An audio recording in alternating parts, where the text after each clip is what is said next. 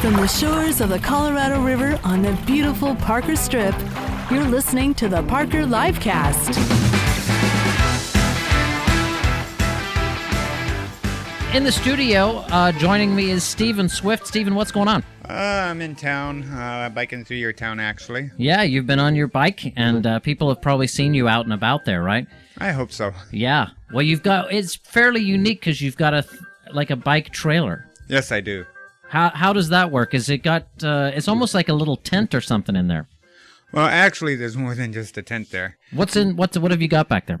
Uh, there's a camera, a couple of digital cameras, tripods, clothes, um, a tent, a sleeping bag, and a backpack with uh, books. Um, Nice. A couple of books, you know, that people sign from around the country, around the Yeah. world, and stickers.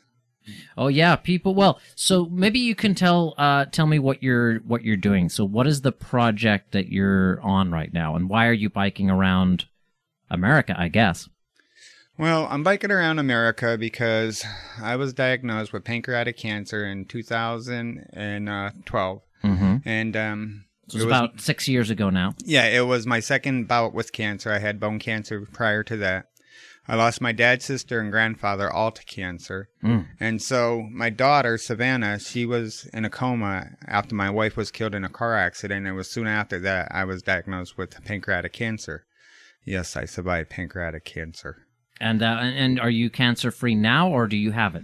I I am fighting a bout of leukemia right now. Yes. Okay, okay, leukemia. Yes. So it's cancer of the blood. Yes. Okay. So I mean, uh, that's a lot to go through. I mean, uh, it strikes me. When did you first get cancer? Was back in 2002. 2002? Well, how old? bone cancer. How old a guy were you then? Uh, I was young. I was uh, actually in my 40s. Okay, so you're in your 40s and and you got uh, bone cancer and had to deal Yes. with that. Was it scary? Yes, because you know, you the word cancer. You know, you you just don't know. You know, you know nothing about cancer, and cancer, you know, that eats away at the body and stuff, eats away at the tissue and the masses of everything in your body. yeah, body. I'll tell you. All I know about cancer is that it is uh, cells that become mutated in a certain way that they start working against the body instead of for it. Yes, this essentially, right? That's it. Um, so you got the cancer of the bone first. Yes, Did you then beat it? I did. I had amputation, and that's how I beat it. Um, and then even with the pancreatic cancer, I had basically um, surgery to remove. So are you missing some part right now? parts? Parts right now? yes, Yeah. So they had to take some things out. the gallbladder, the appendix, and part of the pancreas. Yes. Wow. Wow. Okay. Um, and uh, you're doing okay without those things? Um, I just got to be careful of what I eat. Mm-hmm. I mean, anybody who loses their gallbladder has to be careful. Yeah. You can't process the same stuff necessarily Right. as and before. You actually, if you eat greasy food, I mean, you can enjoy greasy food. Just have a bathroom close by. Is that all it is? Yeah. Okay. Well, okay. So now you had the the first bout of cancer, and then it went on, and you ended up with another diagnosis. Well, I was in remission for quite a few years, and um, I started losing a lot of weight after my wife died. hmm She passed away um, actually in a car accident, and my daughter Savannah, uh, she was 15 at the time. She was in a coma for three months. Oh my gosh. and um, you know she fought for her life you know and and i started losing a lot of weight during that time You were you were stressed out. I'm sure. well yeah we thought it you know was a depression and stuff and i even seen a psychiatrist but you know i don't have any prior mental illness or anything like that you know and neither does my family and so you know they kind of wondered about that and so um it, it was kind of you know just strange that i'd be losing so much weight Right. and so they were concerned. So I had a battery of tests done, and that's where they found the pancreatic. Man. Yes. Wow. And so, uh, did you end up then being in remission for that Uh, three years, yes. f- after three years? After three years. And what do you have to do? Do you have to go through chemo or what? What? No, just surgery. Sur- oh, so oh, the surgery took it. Yeah.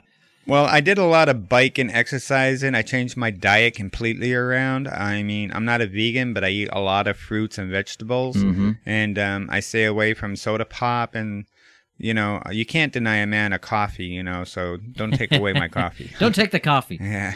Right. But, you know, stay away from milk products, you know, red meats, things like that. I'm not telling you what to do, but it would be good to do it. Yeah, you're saying that it's good for everybody, not just if you have the cancer. Right. So okay, and then uh, and then wh- when did you finally figure out the leukemia was going on?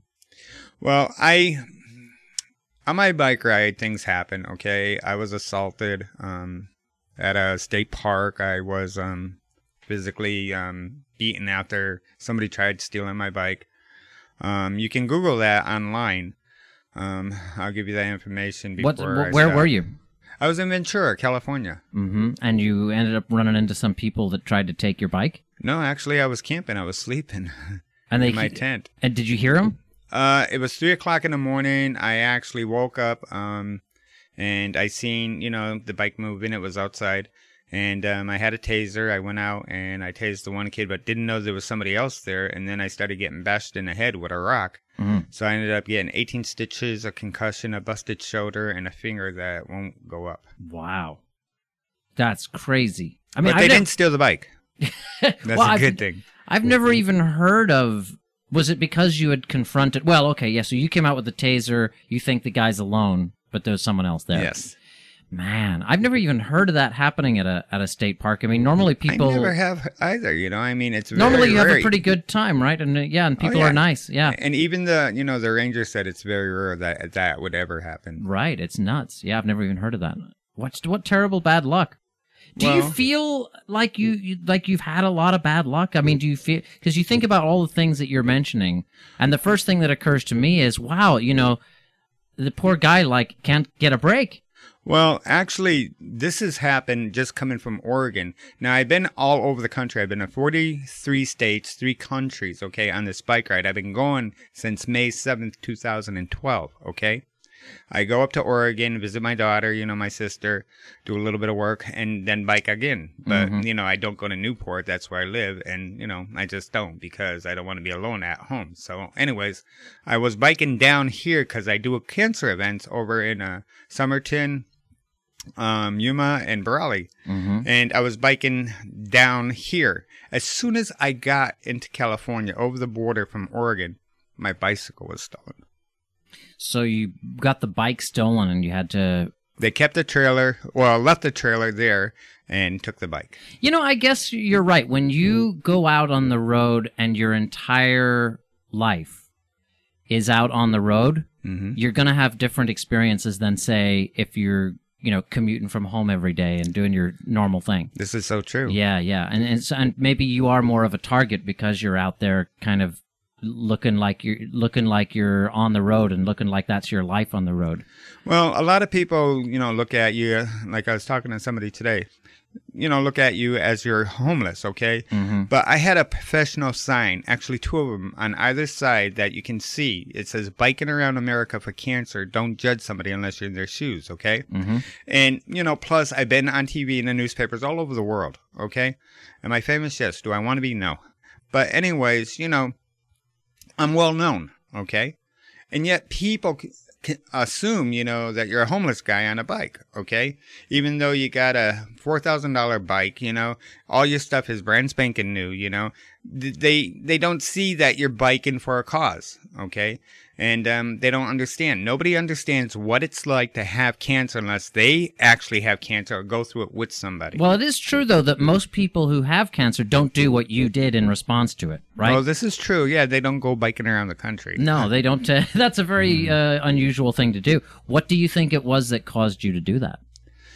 I wanted, personally, I wanted to find out what other people with cancer were feeling. Mm-hmm. I wanted to see how they were dealing with, you know, dying. Okay, because I was given a death sentence. I was given 18 months to live.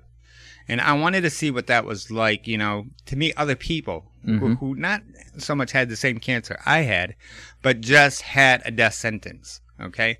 And I wanted to understand that, you know, they're not alone. Okay. Because I always felt I was alone You did. that this was my cancer. And guess what, people? It's not your cancer. It's our cancer. We Well, fight right. it together. Well, that's true, and it, is. It's a big societal problem. It's a it's a public health issue, really. Too prevalent. Yeah.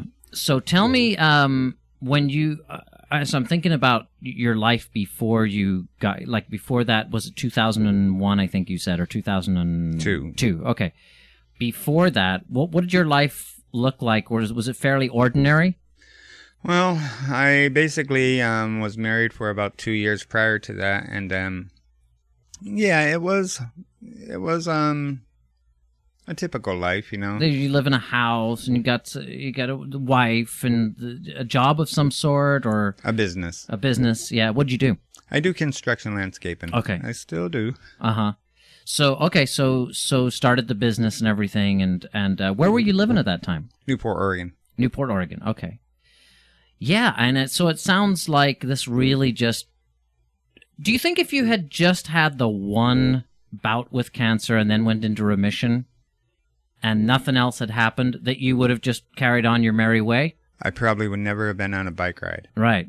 But it was, it was that you kept getting hit one thing after another after another. Right, you know, the first cancer, you know, and then losing my grandfather, my dad, my sister, all to cancer, and then getting a second bout of cancer after losing my wife and stuff. That's way too much. Does it seem to you like your family it has an unusually bad uh, relationship with cancer? In other words, you know, they say that it, it runs in families, right? That either you're more or less prevalent, more or less likely to get it. This is true. Um, and it But- seems like your family definitely has it has it in your family. I mean, if you fill if you were asked to fill out a form and they said, "Do you have cancer in your family?" You definitely have to be like the size of the check mark would be the size of the page. You know? Yes. Yeah.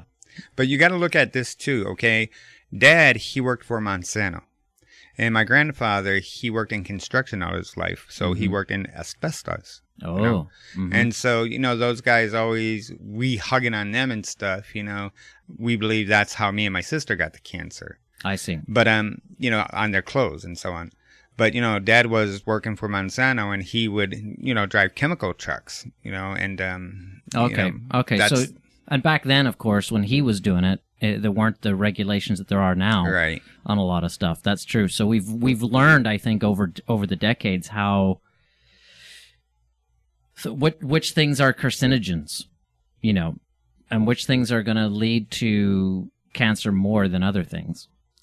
Well, I think that, you know, cancer is, like I said earlier, prevalent. You know, it, it's, it's rampant. Okay. And, you know, every day you get to meet people who either are going through cancer, survived cancer, or lost family or friends from cancer. Mm-hmm. Absolutely. And this is why I do events. I do an event called the Living Tree event. And, you know, it's a beautiful event. I just did one over in Brawley, April 7th. And, um, you know, I, I try to bring a community together so that they can have a memorial to mo- memorialize the people that are going through cancer, survived cancer, or died from cancer. And, um, you know, just being a cancer survivor, not once, but twice, and even dealing with it now, I don't want people feeling sorry for me. I want them to understand, okay, that you never give up, you never give in, you always go forward, you fight, you fight, no matter what it is. I don't care if it's drug addiction, I don't care if it's diabetes, whatever. You fight, Mm-hmm. you know, and you know, cancer, I have to deal with this, okay? I have to be strong. I still have to bike all the way up to Oregon, okay? And, um, you know, I'm good with that, you know? But, um, there are times that, you know, I, I get so angry because people just don't understand the concept of cancer or any disease, you know? They think that, you know, we're just cursed or something like that. And it's not true. Mm-hmm. You know, we're good people. You know, there was this little six year old girl over in um Riverside County. Okay, I met her. Her name was Desi, and I I bought her a br- uh, brand new teddy bear. Okay, and you know she passed away just months later. You know, from leukemia, basically. you know, tragic. and you know you you try to understand why that happened to a little girl. You know, and you know I'm a grown man. You know, and I could deal with pain. But you know, a little girl, no. Well, I, I'm a grown man, and I don't think I can deal with pain. I'm a real wuss. Well, okay, so I mean, uh, no, you're right, absolutely. And so when you get out on the road, uh, what was the start of that? What when I mean, what would, what do you think was the catalyst for why you decided to do it? I mean, it's a very specific thing. I'm going to get on a bike and go around America. What do you? Why do you think you decided that particular thing that particular day? I really wish you wouldn't have asked that. Well, you don't have to answer if you don't No. feel comfortable. I want to be honest, you know, and Mm-hmm. I, I think that's why I'm up here, you know. I mean, I want people to understand, you know, that they're not alone in their fight. Right. But I came close to killing myself. I put a gun in my mouth, okay? Okay. And it yeah. was my daughter, it was my daughter Savannah that saved my life, okay? She's the one who came up with the idea of a bike ride. And she's the one who came up with the idea of, you know, just um, getting away from home for a while. wow. How old know? was she when she suggested that to you? 15. This was just after the accident and stuff. Mm-hmm. And, um, you know, she came out of that coma and, you know, she's not a typical person. You know, she had brain damage and, and she was in a coma three months. She has brain damage. you Right. know? Does she need looked after now? yes. She does. Uh, but it sounded like she was able to, she's able to form I I mean she's it's what what is her condition now? Well, I don't know how they figured out, you know, that she has the mentality of a 10 year old. She has problems remembering things. She can't remember anything from 15 on down. Okay. She doesn't remember her mother. She doesn't remember me. She doesn't remember her sister, her best friend, nobody, nothing. So everything from that moment on she had From to the learn. accident. She had to learn that? Yes, prior. Wow. Yes. Wow. So, So know- what a tough situation too and and so her mom she doesn't even remember her. she doesn't remember her. No. Mhm. Uh and so but I mean of course you carry those memories and you tell you try to tell her but it's not oh, yeah. the She's same seen as pictures and stuff, and, you know, we shared memories and things like that. Mhm. And, you know, she many a times cried because she wanted so badly to remember her mom and she couldn't even remember a birthday or, or a Christmas or a Easter or anything. you Yeah, yeah. just- And how how uh, old is she now? she's 22. 22. Okay. And is she still in Oregon? Yes. Cool. And so she's being looked after and all With of that my kind of sister, stuff yes. with your sister. So, okay, now that uh, but it sounds like she came up with a pretty good idea cuz you're still doing it. Well, yes. Um, Savannah is quite the young lady. Um, she never liked the water. We live on the ocean, okay? Mm-hmm. And she never liked the water. She never liked to go fishing, nothing like that. But after the accident, she loves to fish. She loves to crab. She loves to swim, you know? Mm. And she's just amazing. She even surfs, you know? And I Wow. think that's cool. That's way cool. But, you know, um, she is a totally different person. It was like she was born again. All right? Just totally, physically, mentally born again. And, um, you know, there were, there were times when I wanted to give up the bike ride. And I, I kept thinking, you know, when she was in that coma and Mhm. sitting there and watching her, you know, she never ever gave up the fight to, to, to get out of it. You know, she just fought and fought and fought. How long was she in it for? Three months. 3 months. Three long months. And yes. the, was there a time where where you were like, I don't know if she's coming back? Well, see, that's what we weren't sure about. Yeah, Yeah. for real. And so either my sister, my daughter, me, or some friends were there constantly. Right. Somebody was always with her. And how long since she recovered to the time when you left on your bike ride?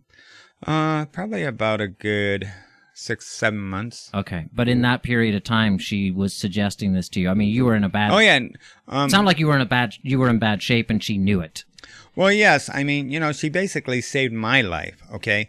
Um, you know, I was in my den, and that night could have happened. You know, where I I I could have not existed. And that that I look back at it, and it's pretty crazy. You know, that I had to came or come to to that conclusion of of even thinking about committing suicide. Well, and like you say, uh, with with cancer not being a, not being a small thing that only affects a few people, it affects, affects a lot of people. I think a lot of people too have had moments like yours Mm-hmm. where they didn't wondered if there was any hope or wondered if there's it was useful to go on. Right. So you're saying, you know, you had this moment, uh, like, uh, and and so I I can see that being a pretty big moment in your life. Well, losing my wife, you know, just in a car accident, and then having a terminal cancer that's going to kill me and stuff. Why make it quicker? You know, Yeah, it made sense to me. right at the time. Yeah, well, yes, but then you know, I didn't look at the big picture, and that's our problem. We don't look at the big picture. You know, we're always looking at the little postage stamp picture. You know, Right. thinking that okay, the problem's right in the front of us.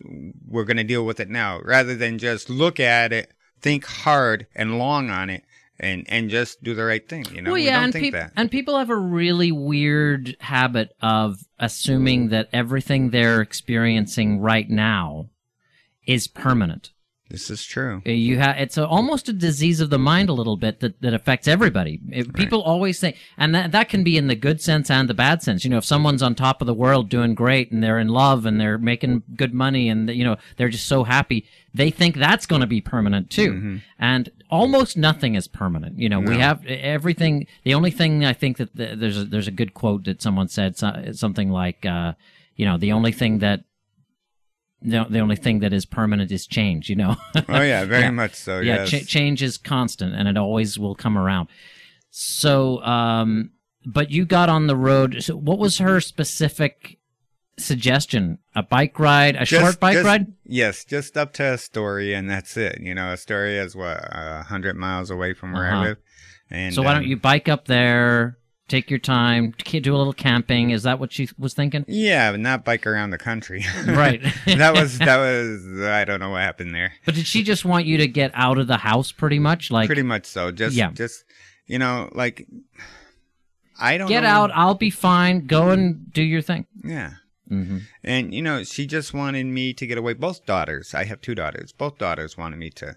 And um How old is the other one? the other one is now 24. Okay, a couple So- years older. Yeah. And um you know, she was um she was having a tough time with with Savannah too, you know, because when Savannah, you know, came out of the coma and stuff, she couldn't remember who she was and stuff and she says, "Dad, that's not Savannah." Right. You know, and and you know, there was there was just a lot of things said that, you know, I I mean, you know, you're going through things with your one daughter who's critically injured, you know, you're going through another thing with your daughter who doesn't understand anything about what's going on and stuff. And she wants to try hard to be there for her sister. And, you know, both girls lost their mom, you know, and, Yeah. you It's know, too they're much. about to lose their dad, but It's too much, right? It's it, too much. It was tough. It was tough. But isn't that the point that there comes a point where it's just too much and you need either a big intervention of some sort, and in this case, it was the intervention where you decided to hit the road. Well, after the, the, I don't keep, like, keep talking about that, but yeah, after the suicide thingy. Yeah. Um, But I, I think it's okay for you to talk about that, though. I mean, I think that that's part of the story, and I think it's important for people. Like I say, I think a lot of a lot more people than ever talk about it have had moments like that, Well, it was tough. I mean, everything came down on me. I mean, like a ton of bricks. I, I would never, ever want to relive that. That, period of time. yes, no way, no way, no way. No, I, I agree. But, you know, when I started the bike ride, okay, first what I did was I got my bike, got it on a Greyhound bus after dropping off my truck over in Eugene, Oregon. My daughter was going to college out there. Um, me and Savannah went up to Portland. You know, there's a little video online of Savannah and me on the Greyhound bus, you know, going up to Portland. And I got her this little computer so it helps her with her memory and stuff. Mm-hmm. And then once I got her to my sister's up in Portland, I just rode to Astoria and then down. And then once I I hit Brookings, which is the last basically Brookings Harbor is the last town going out of Oregon, I just kept going all the way to Tijuana and then Baja and then took a ferry over to Mexico City. Um, and then um I came back up through Brownsville, got family in Corpus Christi, went to Florida, Gainesville, um, Jacksonville, I rode up the one all the way up to Bangor, Maine. And what were the rest of the family, uh, your sister, your daughters, people like that, thinking about all of this travel that you were doing? Was were, were they supportive, or did they think, "What on earth is Stephen up to?" No, they're very supportive. They actually, you know, came on some of this stuff, you know. so they Um, would meet you somewhere. Yeah, for for three weeks, we all were up in Halifax, Nova Scotia, because that's where we got family, Mhm. and we all spent some time up there. I spent three months up there. They spent only three weeks. But anyways, um, we went to the Grand Canyon. We went to Mount Rushmore. You know, we went to New York City. Spent some time there. They were in Florida and Texas with me, and Mhm. so you know they did some riding too. Good, good. And Um, uh, do they still uh, support support this ride and everything that you're doing? Or Very much so. well, it sounds like you've got a great family. Um, it's a beautiful family. Yeah, that's awesome. Because a lot of the time, someone in your position, you know, you can't really count on the family being supportive of that. It's a No. big life change. You know, you're going out on, you know, states and states away and, uh, you know, even to other countries and stuff like that. They don't necessarily understand it. No, it was a long trip. It's it's been a hard trip, you know. I mean, You've been out for like what, four years or something? try almost six. Six? Yes, next month will be six years. And where have you spent most of that time?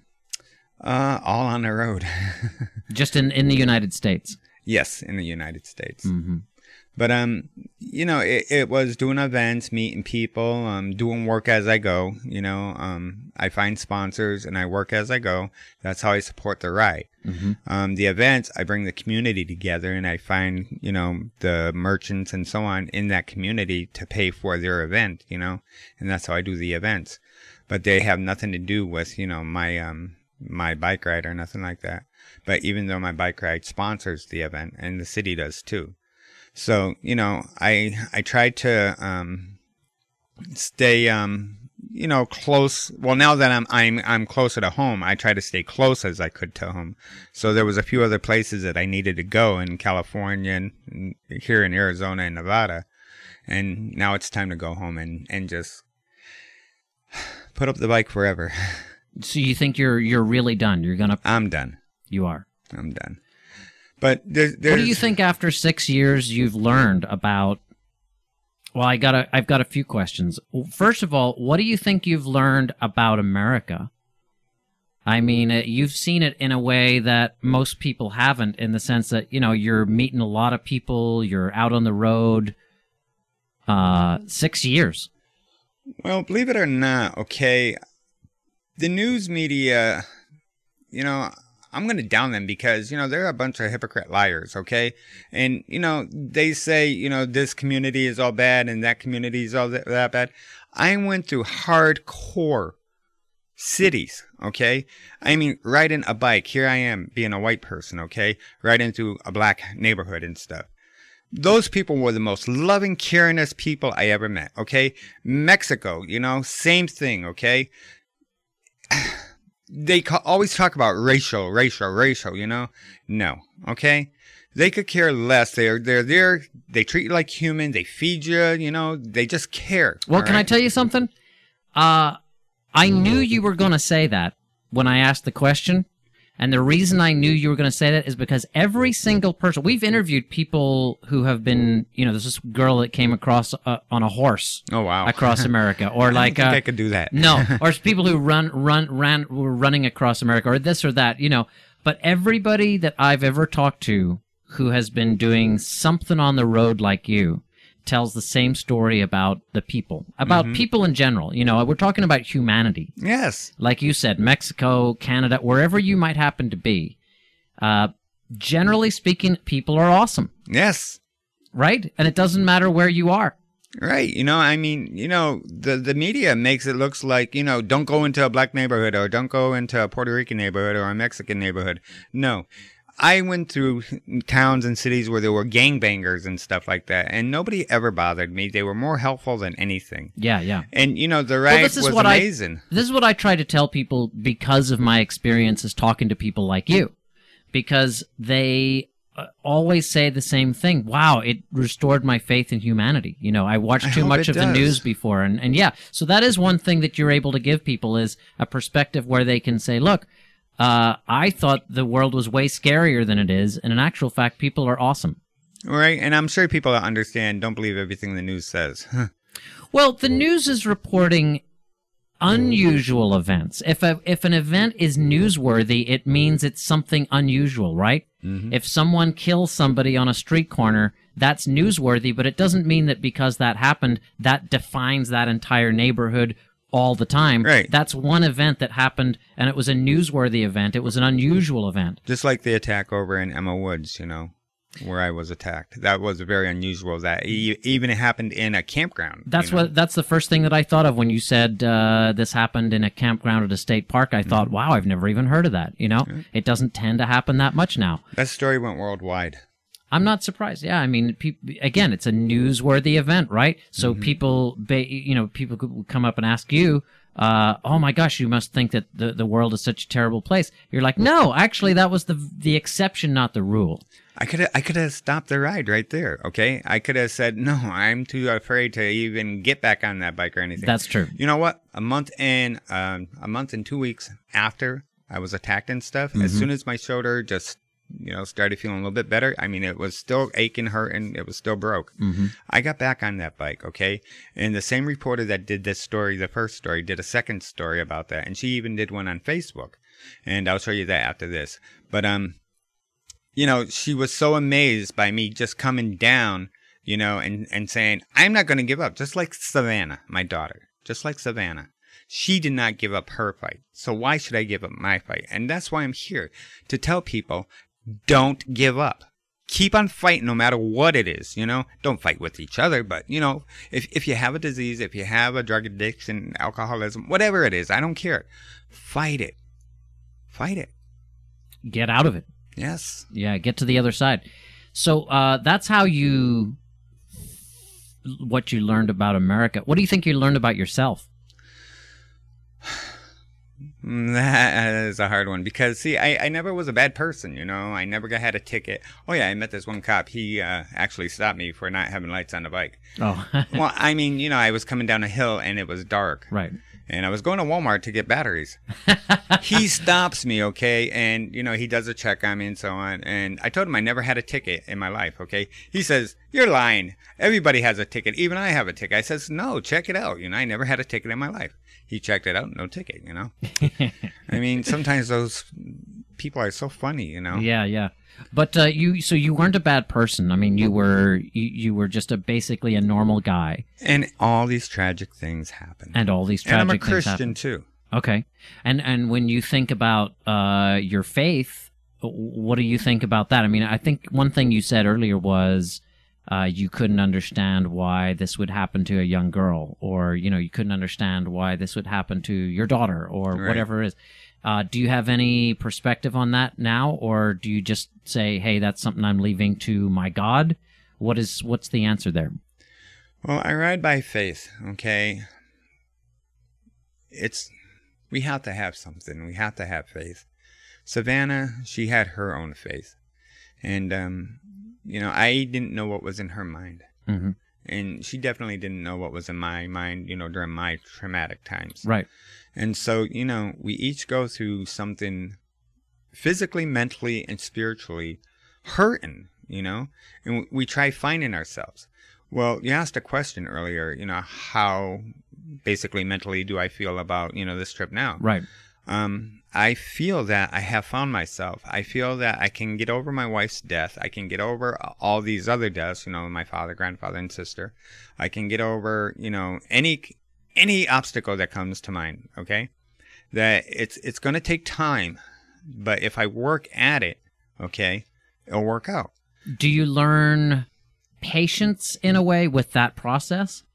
Yes, you learn a lot of patience, you know, especially Not to try to rush through grief or not to try to rush through a traumatic incident. This is so so true. You can't, you know, there's no way you can because if you do, you know, it's going to be the same. Mhm. So if you learn patience, then things become more visible to you and they work out, you know. Right, right. But you have to have faith, you know, you have to have it.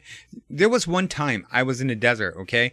And um I had no water. I I sometimes don't think, well, now I do, but back then I didn't, okay? Right. I had no water, okay? And for 3 days, no water. And I was riding. That ain't good. no, I was riding and then I got two flats, okay? So I had to walk the bike because I had the flats. You couldn't ride it. And so, you know, I was smack out in the middle of the deserts up in the mountains. And so, anyways, I come across this one area of the desert where there was this gallon of water just sitting there, just sitting Wow. there. And I, I, it was the best water I ever tasted in my life. I'm sure it was. Ah, it was unbelievable, okay? And I didn't know how it got there. It was like an angel brought it or something. I don't know, okay? But then I found out what happened, okay? And there Tell are me. angels. There are groups of people who put water out there in the desert for the, you know, the um immigrants Oh, right. Whereabouts was cross this? over. This was actually by um Phoenix. Um south of Phoenix, um, Tombstone, south of Tombstone. Oh, Tombstone. okay, okay. I got lost. Yeah, yeah. I I was trying to take a shortcut, you know, kind of through the desert, and you but know, you're saying there are these groups that are Yes. humanitarian groups where they who- realize that people are going to be crossing that desert, right, usually coming up from Mexico or wherever, and they they want to place water around so that they have that when they come across it. right. There's water and there's little packets of food and stuff like that. They don't want anybody dying because uh, uh, many many years ago there was I I think like 29 people who Mhm. who died out there hmm because they didn't have any water or nothing. And so they don't want to see that again. Yeah. Oh, I know that. I know that and happens. I just happened to find one gallon, you know. That's amazing. Wow. But at the time, I didn't know where it came from. crazy. So you drank it and you were all right. Oh yeah, I until I got to another town, you know, and then I got the bike fix course, and Yeah. I made sure I had plenty of water. From that point on, yeah. Yes, That that little trailer comes in useful, doesn't it? very much so. Yes, it does. Yeah. Uh, uh, but but when you were talking about that, you you were saying that because you were talking about how you think about, I suppose, in a way, mental health while you're out by yourself, and you know, you say you meet a lot of people, but I mean, do you need to touch base with people that you know a lot in order to kind of uh, feel okay, uh, or, not so much? It's been a lonely trip. I mean, I I can't say I'm not lonely. Of course I'm lonely, but yeah, I talk to my daughters, my sister. I have friends that I call or call me constantly. Mm-hmm. Um, you know, it's nice to go to a church, you know, and fellowship with other people and so on. It's nice to go into a town and, you know, just try to have people sign my book because, you know, I have books that people sign. Mm-hmm. And, um, you know, it, it's just a guest book of people that I meet on my journey. Right. It's cool. And, um, you know, they actually help me, okay, not financially, but they help me, you know, to kind of move on on the trip because they tell me uh, their problems and, and their strife and so on. And I'm saying to myself, okay, I can deal with this. it's not as bad as I thought, you know? Yeah. Yeah. So, you know, it, it's, it's more personal. And my very first sign that I had said, it's personal. Biking, hiking, walking, talking across America for cancer. That was my very first sign. hmm Man, well, I mean, the reason I ask that question is because uh, I am addicted to my people. I don't know, you know, I could not do what you did. I think because, you know, it's kind of one of those. Uh, you know, I just can't imagine being out by myself like that. I just feel like I need. I'm very addicted, very addicted to my peeps. Well, at first, it was tough. It was hard, you know, but once you're in your tent, you know, and you're in your sleeping bag, you know, and you had that candy bar, you know, for the night, that's your food, you know, and then you have, you know, that coffee. Like I said, don't deny a man a coffee. Don't deny the coffee. Yes. you know, then you're fine, you know. I mean, I drink coffee all the way until I sleep, you know, and I still can sleep. but, you know, um, I'm fine, okay? I got to tell you about Michaela. Michaela was Please. this young girl, okay? 21 years old, okay? She was getting abused back home and so on, and she just ran away, basically, okay?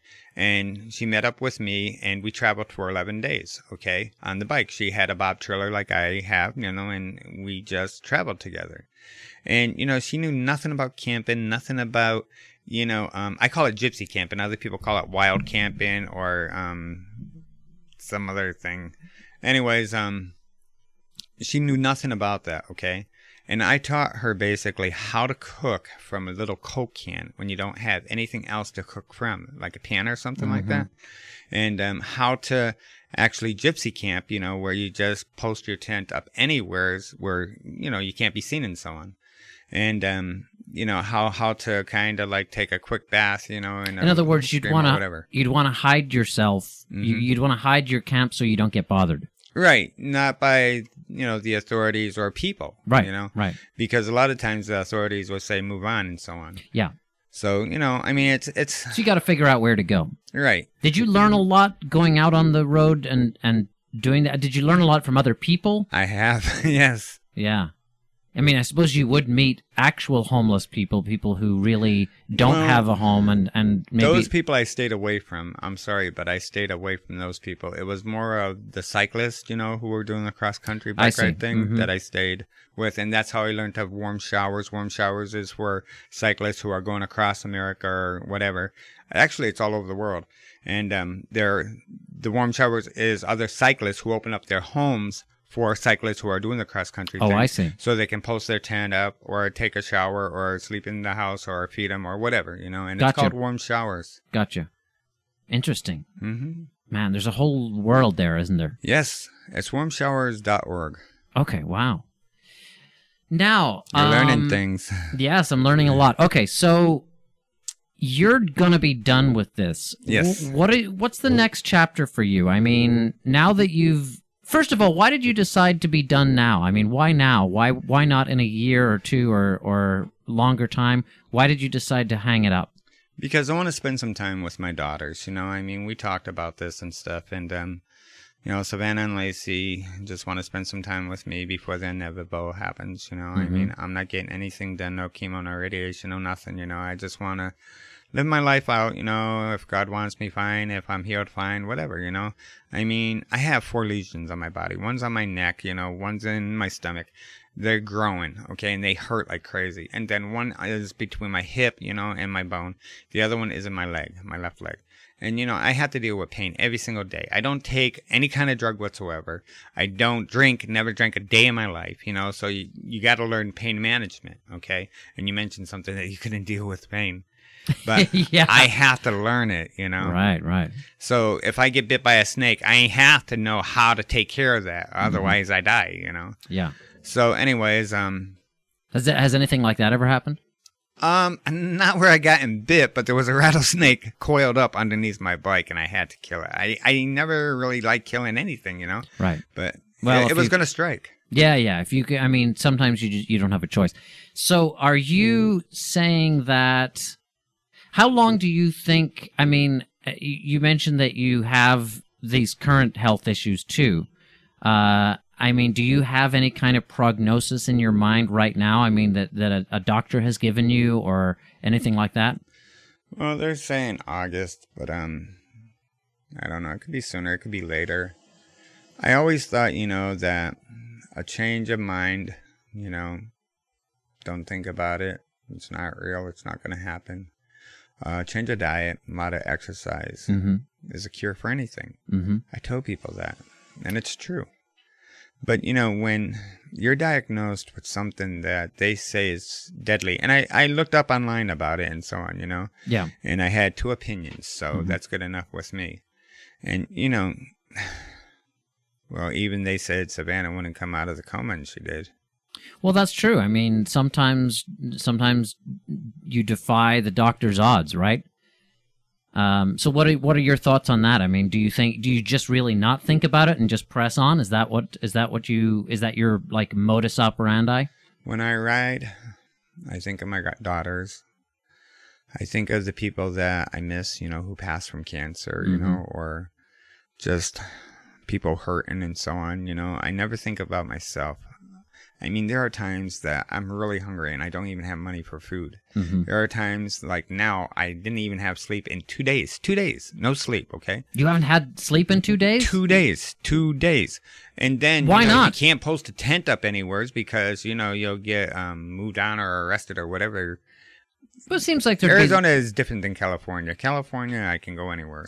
yeah, but it seems like there'd be places around here where you could, right? yeah, but there's a lot of homeless too, and I already dealt with two homeless guys who almost killed me. You know, I don't want to deal with that. you have you haven't had good experiences with that. no. Okay, I just stay away from those people. I'm not, but I'm not. I think you need to sleep too. Well, this is true. You know, I mean, I uh, you guys got a beautiful casino over there. I was there all night, you know, and uh, I was talking to the um, guards and stuff, and they were awesome, cool, you know, and um, Right. They don't mind you. They kept me company. Yeah, they don't mind you sitting there as long as you don't fall asleep at their slot machine. Well, actually, I did fall asleep at, at one of the machines, you know, and he says, I'm gonna, or you know, you can't fall asleep at the machine, otherwise I'm gonna ask you to leave. I Right, says, yeah. you know, I just dozed off for a second, you know, and then I talked to another security, and he was even better. Yeah. So yeah, you know, I mean, I understand that, I get that, you know. But there's pla- this is a big desert. There are places you can bike to to uh to Right. find to find a place for the night. Well, I was over at, you know, waiting to do this. I was over at, um, oh, what's that restaurant I was at? Oh, you were at uh, Early Bird. Yes. Yeah. Great people there. Great food. There you go. Anyways, um, I was over there and I fell asleep and I didn't even know it. And I was probably sleeping a good 20 minutes and nobody even bothered me or nothing, Yeah, yeah. you know? But I mean, I feel okay, you know? Um, Well, know- after after we get off the air, I'll tell you places where you can safely camp. well, see, I want to shower. I need to wash clothes and stuff. So I think, um, going up to Lake Havasu, you know, I could do that because I know there's a campground on the other side of Do you think you can get up there before uh, sundown? Uh, probably not, but well, I'm gonna try. Yeah, yeah. I I got massive cabs, you know, and I got 24 speeds on that bike, so I guess I can well, go I don't fast. I don't doubt that you can do it. and I Oh, think the wind's pumping up, so you know, yes. Yeah, yeah. Well, it might be at your back. You know, you never know. Well, as long as it's not a headwind, I'm good. There you go. Yeah, if it's if it's, if it's at your back, you're not you're not too bad. So uh, this is all going to be over within what? A How- month and a half, yes. you think you can be in Oregon in a month and a half? I know I can, but see, I have a tendency to stop and talk to people. this is what I'm saying. So maybe it'll be more like two months. yeah, something like that. My sister says, "I'll wait until you get here." Well, you'll certainly want to be out of the desert soon. oh yes, I'll be out of the desert probably within um three weeks. Okay, good. But if anybody has a bike, you can ride out of town with me up to Lake Havasu. That would be kind of cool, or even a couple of miles. You know, You I like mean, a like if- someone to do it with you. yeah, or a bunch of people. You know, that'd be cool. You know, just riding. You know, up um, what's that road? This is uh, 95 up here. Okay, yeah, Yeah. 95 uh, up. You don't have to go all the way to Lake Havasu, but maybe a few miles. you Dude, I that'd know be guys cool. that love to ride, and I mean they go far and fast. You know, I mean they they'll go. They'd love to go with you, but um, okay, 23,000 miles. That's far. that is far. Yeah, yeah. Well, hey, uh, it was nice to meet you, and you too. and uh, thanks for coming on here and telling me your story and everything. And I hope it uh, it all goes well going back to Oregon, and uh, you know, I'm sure you'll be delighted to be with your daughters and Oh, definitely. Sister so and I'm all that done. again. I'm so done. yeah, you're ready. oh, I gotta say just one more thing. Okay. Yes, please. Um, you know, I I, uh, I was thinking about this, you know, and people keep saying this. Some people call it a pilgrimage. Some people call it a journey. I call Mhm. it a bike ride. Right. And what's the difference? None. Yeah. Well, I mean, that is what you're doing. You're doing literally a bike ride. Uh, and uh, do you think you'll miss it in some ways? The bike, the bike, uh, and the bike ride, and all that. I mean, certainly, My legs will miss it. I don't know if I'll miss it. yeah. Maybe you'll just be glad to rest now. Rest now. I think so. I mean, you know, if you're sitting too much, your legs get kind of, you know, dancy. Um, you know, you can't sit too long. You got to walk it off, you know, because, you know, they're used to riding every single day, every day, riding the bike. Mm-hmm. Um, you know, it'll be kind of cool, you know, to get back home and do the things that I need to do. I have to work, you know, me and my sister have a business up in Oregon, you know, and she's been taking care of my home, you know, and the business and so on. And if she has a big, huge problem, she calls me and I just tell her, you know, you're a big girl, take care of it, you know. Mm-hmm. But anyway, she takes care of the money part of it. I take care of the business part of it. So it's kind of tough. But anyways, the bike ride, you know, you're doing multi things, you know, and it's been an amazing ride. I met over 2 million people. I've been to 43 states, like I said, three countries, you know, over 23,000 plus miles. And it's been amazing, just totally amazing, you know, just meeting people and stuff. And I tell people, I'm famous. Oh, you're famous. Who are you? I don't know who I am. I'm just a guy who was biking. They call me Forrest Gump on a bike. I said, no, I'm not. You know, Yeah. it's funny. Well, no, it is, and it's a very unique um, experience. I can't, like I said, I would not be brave enough. But it's interesting that you say that you tell me the story of how it started because I think that kind of extre- what I would consider extreme trauma, extreme. I mean, there's a lot that happened to you in that period of time There was a lot. and um, for you to react to it in a way that was actually in the end constructive mm-hmm. kudos Thank you. You know, the hardest part of this whole entire ride is not the biking part of it. mm-hmm. It's actually, you know, being there for other people and just being an inspiration to them. You know, and that's what I want to be. I'm going to be writing a book. It's going to be called A Swift Ride. There you go. That's my last name, Swift. I like it. Yeah. But, you know, it's it's um it's because I want people to just understand that they're not alone in any of their fights, you know? I mean, you know, just keep persevering, keep fighting, you know, just never give up, never give in, always go forward, fight, you know? That's a good And message. That's, my major message. Yeah. And that's the only one that I can give to anybody, you know? Right. Yeah. No, it's a, Besides eating right, you know, exercising and change your attitude towards life. Be Well, nice you- to people. well, you sir, what the, the lessons that you learned ended up being very useful, uh, maybe for other people too, and so that's awesome. Stephen Swift has been here. Uh, we're within 20 seconds of the top of the hour, so we got to get out of here. Really appreciate you stopping by. Uh, Google Stephen Swift bike ride, and I'm sure you'll find it all. Stephen. Swift, biking for cancer. There you go. Thanks so much, Stephen. Thank you.